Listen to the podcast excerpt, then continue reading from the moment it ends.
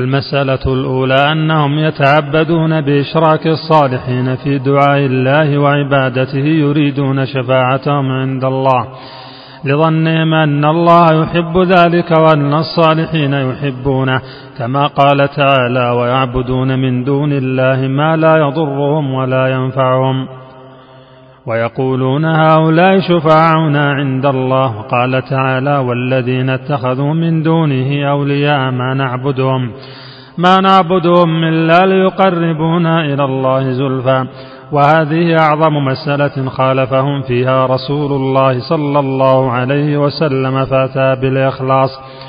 وأخبر أنه دين الله الذي أرسل به جميع الرسل وأنه لا يقبل من الأعمال إلا الخالص وأخبر أن من فعل ما استحسنوا فقد حرم الله عليه الجنة ومأواه النار. وهذه هي المسألة التي تفرق الناس لأجلها بين مسلم وكافر وعندها وقعت العداوة ولأجلها شرع الجهاد كما قال تعالى وقاتلوهم حتى لا تكون فتنة ويكون الدين كله لله. الثانية أنهم متفرقون في دينهم كما قال تعالى كل حزب بما لديهم فرحون وكذلك في دنياهم ويرون أن ذلك هو الصواب فأتى بالاجتماع في الدين بقوله تعالى شرع لكم من الدين ما وصى به نوحا والذي أوحينا إليك وما وصينا به إبراهيم وموسى وعيسى أن أقيموا الدين ولا تتفرقوا فيه وقال تعالى إن الذين فرقوا دينهم وكانوا شيعا لست منهم في شيء ونهانا عن مشابهتهم بقوله ولا تكونوا كالذين تفرقوا واختلفوا من بعد ما جاءهم البينات ونهانا عن التفرق في الدنيا بقوله تعالى واعتصموا بحبل الله جميعا ولا تفرقوا الثالثة أن مخالفة ولي الأمر وعدم الانقياد له فضيلة والسمع والطاعة له ذل ومهانة. فخالفهم رسول الله صلى الله عليه وسلم وأمر بالصبر على جور الولاة وأمر بالسمع والطاعة لهم والنصيحة وغلظ في ذلك وأبدأ فيه وأعاد. وهذه الثلاث هي التي جمع بينها فيما صح عنه صلى الله عليه وسلم في الصحيحين. أنه قال صلى الله عليه وسلم إن الله يرضى لكم ثلاثا أن تعبدوه ولا تشركوا به شيئا وأن تعتصموا بحبل الله جميعا ولا تفرقوا وأن تناصحوا من والله الله أمركم. ولم يقع خلل في دين الناس ودنياهم إلا بسبب الإخلال بهذه الثلاث أو بعضها.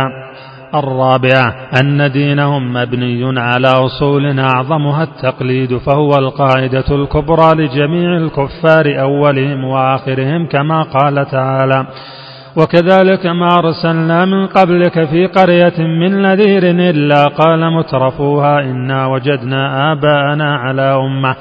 وإنا على آثارهم مقتدون وقال تعالى وإذا قيل لهم اتبعوا ما أنزل الله قالوا بل نتبع ما وجدنا عليه آباءنا أولو كان الشيطان يدعوهم إلى عذاب السعير فأتاهم بقوله تعالى قل إنما أعظكم بواحدة أن تقوموا لله مثنى وفرادا ثم تتفكروا ما بصاحبكم من جنة وقوله تعالى اتبعوا ما أنزل إليكم من ربكم ولا تتبعوا من دونه أولياء قليلا ما تذكرون. الخامسة أن من أكبر قواعدهم الاغترار بالأكثر ويحتجون به على صحة الشيء ويستدلون على بطلان الشيء بغربته وقلة أهله فأتاهم بضد ذلك وأوضحه في غير موضع من القرآن. السادسة الاحتجاج بالمتقدمين كقوله تعالى قال فما بال القرون الأولى؟ وقال تعالى ما سمعنا بهذا في آبائنا الأولين. السابعة الاستدلال بقوم أعطوا قوى في الأفهام والأعمال وفي الملك والمال والجاه فرد الله ذلك بقوله.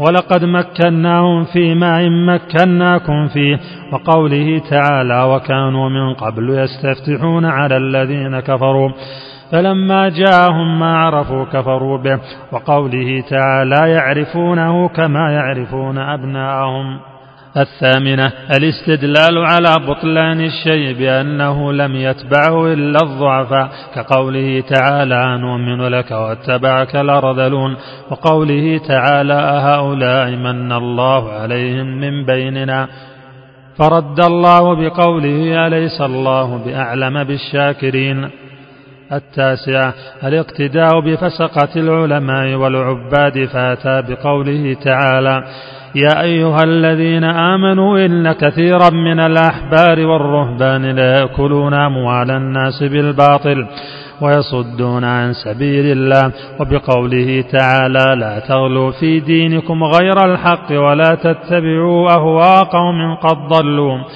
ولا تتبعوا أهواء قوم قد ضلوا من قبل وأضلوا كثيرا وضلوا عن سواء السبيل